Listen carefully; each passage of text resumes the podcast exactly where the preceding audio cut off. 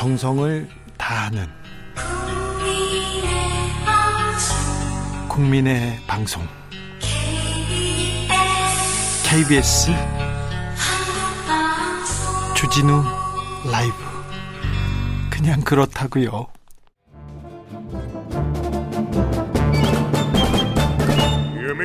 여기도 뉴스 저기도 뉴스 빡빡한 시사 뉴스 속에서 가슴이 답답할 때 뇌 휴식을 드리는 시간입니다. 오늘도 맛있는 책을 만나보겠습니다. 책의 맛.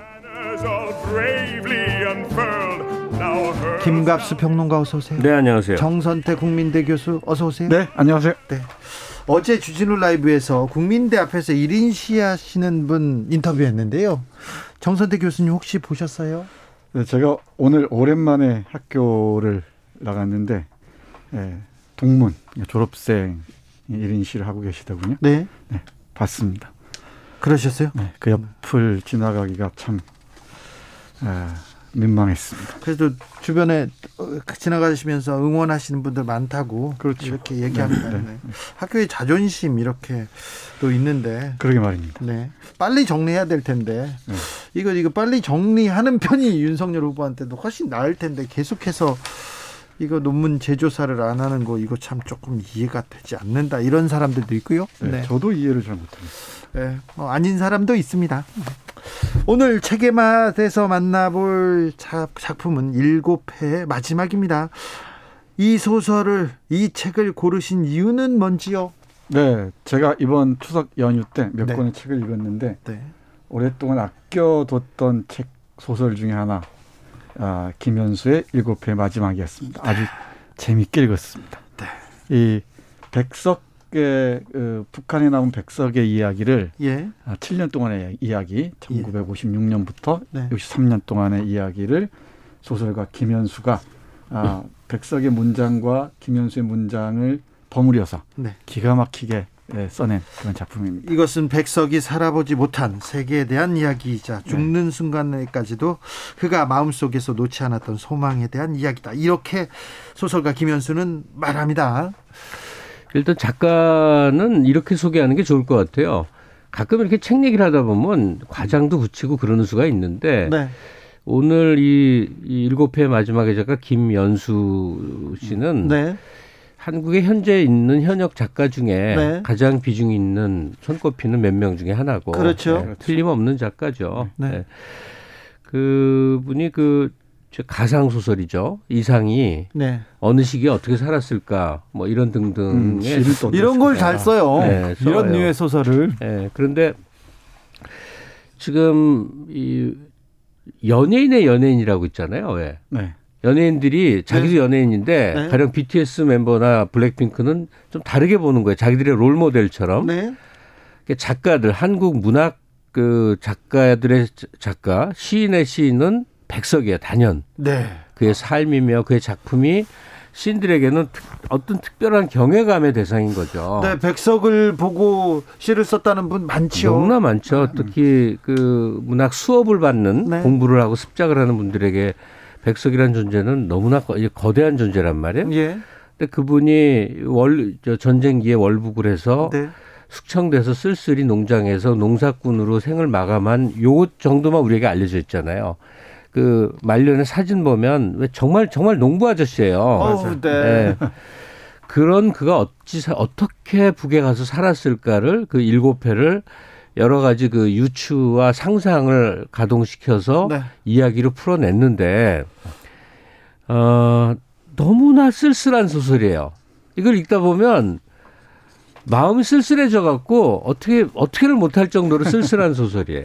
저는 그 문재인 정부가 들었을 때 남북의 화해와 협력이 오면 백석의 생애를 북에서 있었던 백색의 백- 백석의 생애를 더듬는 다큐와 탐사 보도를 하겠다고 마음 먹었어요. 그래가지고 음. 같이 가자고 안도현 시인하고 안도현 씨는 대표적으로 백석을 이렇게 네, 평전을 써. 네, 백, 백- 평전도 쓰고 이렇게 백석을 보고 시를 썼지 않습니까? 하고. 그래가지고 이런 계획도 막 세워놨었는데 그리고 다른 계획도 많이 세워놨었는데 아마 그 못했습니다. 계획은 제가 먼저였던 것 같습니다. 그렇습니까? 네. 이런 사람들 많습니다. 정선태 교수 합류. 네. 네, 제가 오래전에 네. 학생들의 약속하기를 네. 남북 교류가 활성화하면은 문학기행을 글로 네, 가자. 문학계행 글로 가고 가이드 내가 하겠다. 네, 그렇게 했어요. 네. 네. 제가 도울 선생한테도 걸로 가자 그랬더니 나는 중국으로 가고 싶어 얘기하시더라고요. 그 백석이 마지막 그 이 소설에 따르면 네. 실제도 그랬고요. 이 삼수 삼수 관평 독골이라는 곳이에요. 우리 삼수갑산을 그렇죠. 가더라도 할때 네. 삼수죠. 예, 량강도로 하는데 거기 함경북도 함경도예요. 함- 함북. 아니 저기 평안북도 평안북도 끄트머리 아니에요. 삼수갑산이면 함경도 아니에요? 어, 저, 아니, 그건 저 모르겠다. 평안북도 양강도입니다. 양강도. 음. 그쪽이 배경인데 거기까지 정주 지나서 쭉 갈 수 있으면 얼마나 좋을까 싶기도 합니다. 소설가들은 또 이런 꿈을 펼치는 네. 하, 이런 또 재주가 있어요. 참, 못 가봐도 자기 먼저 갔어요. 너네들 생각해서 우린 갔다 이렇게 생각하는데 아 부러웠습니다. 소설 속으로 좀 들어가 보겠습니다. 네. 그 이 소설을 보면은 중요한 인물이 등장 몇몇 등장하는데 문학사 의 실제 인물들입니다. 대표적인 인물이 여기서는 병도라고 언급되는 사람인데 예, 필명이 한설야라는 사람입니다. 네, 한설야라는 한설야. 인물이. 이 권력에 딱 붙어서 이 당의 문학을 주장하는 사람이잖아요. 나중에 숙청당하는데 결국은 이 한병도라는 사람도 있고 상어 이태준 상어 있잖아요. 이태준이죠. 이태준 도 등장하고요. 예. 그리고 이 백석이 직접 시를 쓰기도 했던 자신의 아주 절친이 있습니다. 허준이라는 시인이 있는데 이 허준도 등장하고 근데 이 인물들 얘기는 사실은 실제에 기반합니다. 네, 맞습니다. 실제 실제 인물들이지 네, 네. 않습니까? 예. 네, 그래서 한국 문학사의 그 빛나는 인물들인데 그 인물들의 뒷이야기를 조금씩 알고 읽으시면은 훨씬 재밌을, 재밌으실 것 같고요. 네. 또 하나는 예, 백석의 시를 함께 따라서 읽으면도 읽어도 좋을 것 같아요. 여기 예, 백석의 문장들 산문이나 시에 나오는 문장들이 곳곳에 박혀 있거든요. 보석처럼 예, 그런 걸 발견하는 재미도 쏠쏠하지 않을까 싶습니다. 그, 이 이야기가 풀려 나가는 이제 기본 골격은 뭐 뭐 소설이에요. 그러니까 이 주인공 이름이 여기서는 저 기행. 기행으로 나오는데 이 사람이 이 월북을 한 사람이 맞고 이 소설 이야기에서 네. 번역으로 러시아 문학 번역으로 살아요. 근데 그때는 소련이었지 않습니까? 그 소련의 어떤 그 벨라라고 하는 여류 시인과 이제 교류를 하고 뭐 등등 이제 그러고 이제 얘기가 이렇게 엮여 나가는데 그냥 그 짧은 라디오 속에서 얘기니까 아주 간략히 얘기를 하자면 그 기행이 그 문학을 할 수 없는 처지가 되니까 저런 걸 주로 하는 거예요. 아동 문학을 해요. 아, 겨- 백석 시인이 말년에 네, 예. 아동 문학 많이 했죠. 예. 네. 그러니까 소가 소가 쓸쓸하다는 표현을 했거든요. 그렇죠. 예, 어린 소가 쓸쓸하다고. 엄, 네. 어미 소가 이제 어디 가 있어서. 그러니까 그걸로 엄청나게 비판을 받아요. 음. 그래서 이 자백위원회 이런 데 불려다니고 그러는데 왜 그러냐면, 네, 자비판. 예, 이 공화국 건설에 신나고 행복한 이 시기에 왜 소가 쓸쓸하느냐. 어? 왜 소가, 그리고 소가 왜 몇 마리 없느냐. 아니 백석은 평생 외롭고 고독하고 쓸쓸한 사람인데. 그런 감정을 느끼면 절대 안 되는 거예요. 그렇죠. 북에서는 안 됐던 거죠. 개인의 사사로운 그 슬픔, 어, 고독, 무슨 뭐 쓸쓸함. 네. 예, 번민 이런 감정들을 갖는 거는 반동이 되니까. 반동이죠. 나타샤 부르면 반동입니다. 그래서 이 상어로 표현된 이태준 소설가 이태준 선생은 거의 네. 정신병자처럼 돼버려요. 네. 여기 묘사되는 게 그렇습니다. 그러니까 그 환경에 놓여, 놓여서 당에 충성은 해야 되겠고 네. 아무리 생각해도 자기 양심에 따라서는 할 수가 없는 그 어떻게 할 수 없는 것이 김현수 씨가 소설이 굉장히 이렇게 예, 말랑말랑한 글을 쓰는 사람 그러니까 아주 센 글을 안 쓰거든요. 네. 너무나 슬픈 거야 이렇게 읽어 나가면서 홍찬희님도 읽는 내내 너무 네. 쓸쓸해서 네, 겨울쌀이 눈이 흩날리는 느낌 잊을 수 없네요 얘기합니다. 네. 4433님 삼수갑산 함경북도 최고 오지입니다. 삼수갑산은 함경도 맨 꼭대기 백두산 맞아요. 아래쪽에 아.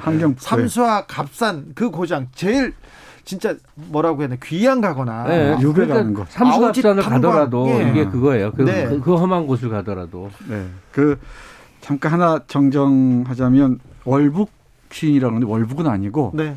제북이라고 명명합니다. 이- 원래 예, 고향이 정주였으니까 네. 만주에 있다가 평북 어, 정주 예, 마- 남, 남쪽에 온 적이 없습니다. 분단 이후에는 그러니까 제북 작가라고 흔히들 아니 근데 여기서 얘기를. 이제 이남에서 음. 그 기자를 했잖아요. 예, 활동을 좀 아, 그, 했으니까 그랬죠. 그랬죠. 그 우리는 정서적으로 네. 여기 사람으로 생각해요. 근데 원래 어, 이북인 본 고향은. 이제 이북인 네, 거죠. 그래서 예. 잠깐 서울에 와서 기자 생활하다 네. 다시 갔어요. 네, 저는 제북이란 말이 맞는 것 같고요. 예. 그리고 말씀하신 대로 시인이 특히 쓸쓸함과 고독, 이 라이너 마리아 릴케를 좋아하고 도연명을 좋아했던 그렇죠. 그런 프란시스 잼을 좋아했던 시인인데 그런 사람들이 당은 생각하고 문학은 받아 쓰는 것이라고 아, 라는 그 지령을 어떻게 따르겠습니까? 예. 그러니까 시를 못 쓰는 상황에서 그 천상 시인이 그 이 숨을 쉰다는 건 숨 쉬는 것마저도 정말 힘겨웠을 거라 생각해요. 근데 이게 자칫하면 이제 어떤 불, 오해를 불러일으키냐면 이제 사회주의, 공산주의 체제의 억압성 이렇게 이제 간단 말이에요. 네. 여긴 소련 얘기도 많이 나오니까 그게 꼭 틀린 건 아닌데 제가 살아온 우리가 살아온 한국의 70년대도 그랬거든요. 그 이장희 씨가 불 꺼진 창이라는 노래를 하는데 금지곡이 돼요. 왜 창에 불이 꺼졌냐는 거야. 금지의 이유가 그 수 수천 곡이 금지가 되는데 네. 그 금지를 시키는 분을 나중에 알게 됐거든요. 네. 정말 아름답고 고상한 여류 시인이었어요. 하- 한국이 다 아는. 네. 그분하고 식사를 하게 되는데 그분은 굉장히 자랑스럽게 김- 사람들의 정신을 남 많이 뭐 하지 마, 이름 말하지 마, 이름 말하지 네, 마. 알겠습니다. 네. 그분의 생각은 그거야. 사람들을 어? 맑고 행복하고 아름다운 생각으로 궤도를 시켜야 되는 게 아니냐. 그러니까 굉장히 자랑스러워 하시더라고. 그거를요. 예, 네, 그, 그 시인이요. 책을 금지시키고 이, 이 노래를 금지시키고 한 행위를 굉장히 올, 올바른 사람은 행복해야 되는 거 아니냐 왜 불이 꺼졌느냐 왜 하여튼 그런 식인데 남북이 똑같은 방식인데 이제 우리 경우는 어 일종의 국가 폭력의 형태로 되드러났다면 북은 이제 이념이라고 하는 그렇죠. 체제 전체 그랬습니다. 예, 인간을 새로운 인간으로 개조시키려고 음. 하는 과정에서 벌어진 무지막지한 무리예요. 네. 그리고 저희 세대는 거기에 경도된 적이 또 젊은 시절에 있었단 말이에요. 그러니까 이 인간을 새롭게 어떤 이념에 의해서 재탄생시킨다는 게 얼마나 무리한 이야기였던가를 70년 동안 인류가 실험을 했는데 우리나라의 북쪽도 그 실험의 전형적인 한 현장이었어요. 그 속에서 여린 감성, 다채로운 인간의 이 내면 세계를 지닌 사람들이 어떤 일을 겪어야 되는지에 대해서 여기 그 이 백석 시인이 정말 적나라하게 보여주는 거죠. 네. 그렇죠. 네, 그런 그 체제의 폭력성 속에서도 이 소설에 등장하는 인물로 말씀드리자면은 그 인민학교 그, 그 초등학교 교사인 진서희처럼 이 시를 읽는 사람이 있고 또 아이들의 시를 받아다가 네, 마지막 또 읽히기도. 하고 그러잖아요. 그런 또 마음 씀씀이를 가진 사람들이 곳곳에 또 있죠. 그러니까 사람이 사는 모양이죠. 체제가 아무리 어목해도 그렇죠. 그 속에서 초등학교 교사가요. 그 집단 농장 근처에 이제 이 후반부 얘기예요. 예. 초등학교 교사가 아이들 시를 가져와서 백석 선생한테 이제 이당 그러니까 자- 난 농부냐 농부냐 그러는데 아예 선생님 시인인 거 알아요 하면서 읽어달라고 그러고 평을 부탁하고 애들한테 한마디를 해달라고 그러는데 제가 아주 재밌게 그 후기에서 봤는데 음, 거기 그 인용된 시가 있죠. 인용된 시들이 다 이호덕 선생이 네. 만든 그, 그, 시, 그 시집 뭐죠, 제목이? 아이들 햇빛인가? 그 아이들의 시. 그 있어 하여튼. 그 동, 나- 동시들이 예. 다 나옵니까? 이호덕 선생이 그 청, 청송의 시골 애들 그 해서 네. 묶은 유명한 책이 있거든. 그, 일하는 그- 아이들. 그걸, 그걸, 아, 일하는 아이들. 그걸 인용을 했더라고요. 네, 이- 이런 시예요. 여기 어, 잠깐 보면 이렇습니다. 물살이 민솜대 바람에 흔들려 새하만호 들판에 여름이 온다.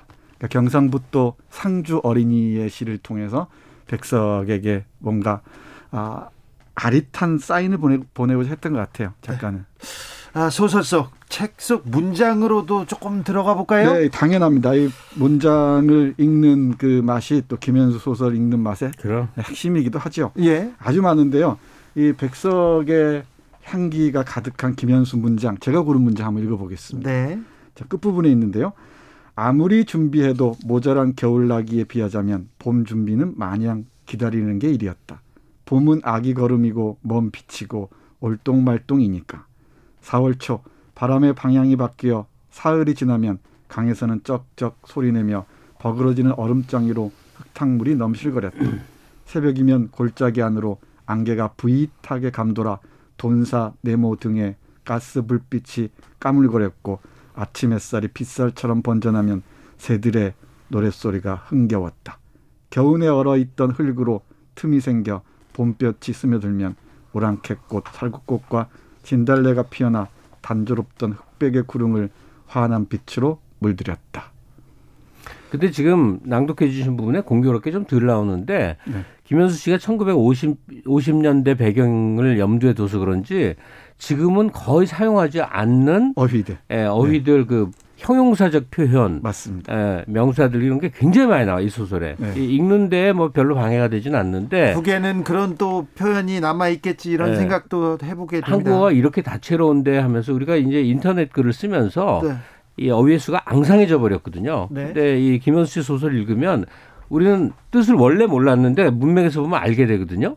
그러니까 아 이렇게 다채로운 한국어 표현들이 존재했었구나. 네, 아주 중요한 말씀하셨습니다. 이 분단으로 잃어버린 게 많은데 그 중에 언어죠. 네. 네. 아무튼 북에는 살아남아 있는 언어도 있습니다. 그런 아름다운 문장도 있고 또 이런 문장이 있습니다. 아우 좀 아파요.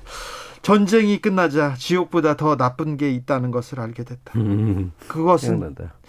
지옥 이후에도 계속되는 삶이었다. 그런 삶에도 탈출구가 있는 것일까? 네. 이 시인이 그러니까 지옥에 있는 것보다 더 나쁜 거는 지옥 이후에도 계속 살아 있는 거야. 그러니까요. 네.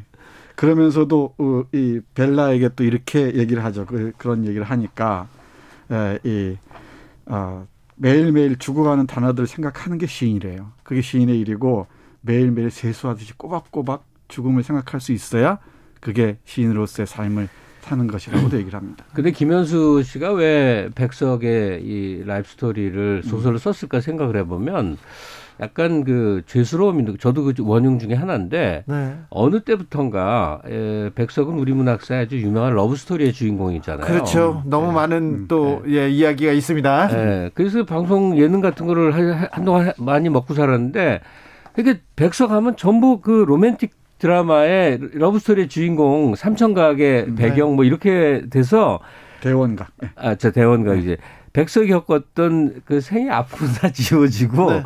아주 낭만적인 모습으로 지금 우리에게 남아 있어요. 나쁜 네. 건 아닌데 낭만 낭만도 있지만 난봉 실- 난봉 그런 것도 있죠. 난봉도 좀, 네. 어 근데 그 시절의 남자들은요. 네. 지금 관점에서 보면 안 돼요. 낭만적이라고. 네. 어, 여러 여성을 전전한 건 사실이고 네. 갈 때마다 가는 데마다 아내가 있었던 건 사실인데 자꾸 2000년대 잣대를 들이대면 설명이 안 되는 아 겁니다. 그리고 그거는. 또 이렇게 시인한테 그런 잣대 안 됩니다. 세속적인 잣대. 아무튼 세상에 하늘이 이 세상을 내일 적에 아주 외롭고 높고 쓸쓸하게 만들었는데 쓸쓸하다고 말할 수 없는 시인의 삶. 아 네. 이걸 어떻게 참 일곱 회의 마지막입니다. 왜 일곱 회인가요? 이렇게 물어보는 분 있는데 네, 아까 말씀드렸는데 이 소설의 시작이 1956년. 네. 이 러- 소련에서 후르스초프가 등장하며 스탈린을 격하하고 개인주의 바람이 조금 불 때입니다. 네. 그때 백석이 번역만 하다가 잠깐 시를 써요. 예. 그때 시작해서 58년 말에 다시 숙청당해서 59년 1월 1일에 네. 삼수로 갑니다.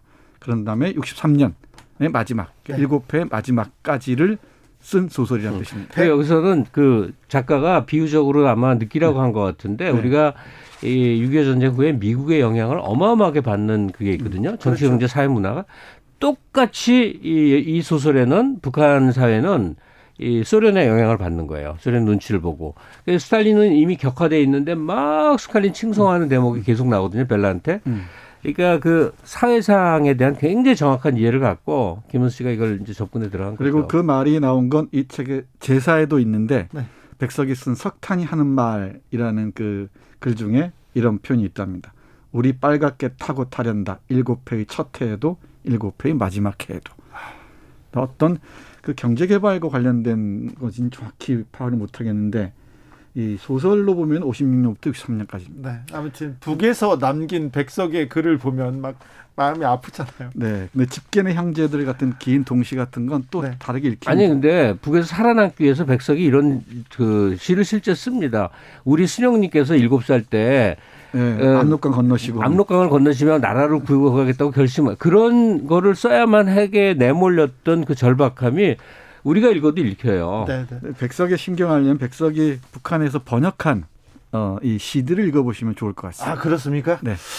자 백석 전문가인 정선태 교수님이 보기에도 이 소설은 아 잘 썼습니까? 꼭 네, 읽어봐야 됩니까? 네, 어, 꼭 읽어보시면 좋- 좋을 것 같고요. 네. 에, 우리 남북 관계가 좀 더 좋아지면은 이, 백, 이 책을 들고 네. 꼭그 정주 그리고 삼수가수항까지 삼지연까지 갔으면 좋겠습니다. 그러니까- 주진우 라이브가 북한으로 어, 두 선생님들 모시고 북한으로 문학기행을 떠날 날 네. 백석 문학기행을 떠날 날을 기- 고대해 보겠습니다. 그러니까 해방이 있고 그리고 해방 공간 지나 6.25 전쟁을 겪고 남한과 북한이 서로 어떤 시절을 겪어왔나 해서 북에 대한 추체험으로 굉장히 권장할 만한 네. 좋은 네. 작품입니다. 알겠습니다. 8217님께서 정치 얘기하지 말고 이런 코너를 많이 해주세요. 얘기하는데 아 예.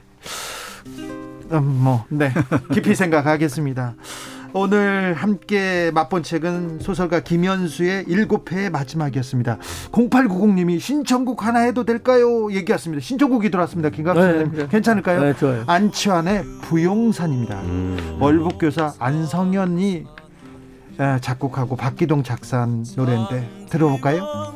이 노래 안치환의 부용산 들으면서 오늘 두 선생님 보내드리겠습니다. 감사합니다, 선생님. 네, 네, 고맙습니다. 고맙습니다. 부용산과 함께 저도 여기서 인사드리겠습니다. 오늘 돌발 퀴즈의 정답은 안보리였습니다. 안보리. 저는 내일 오후 5시 5분에 돌아오겠습니다. 지금까지 주진우였습니다.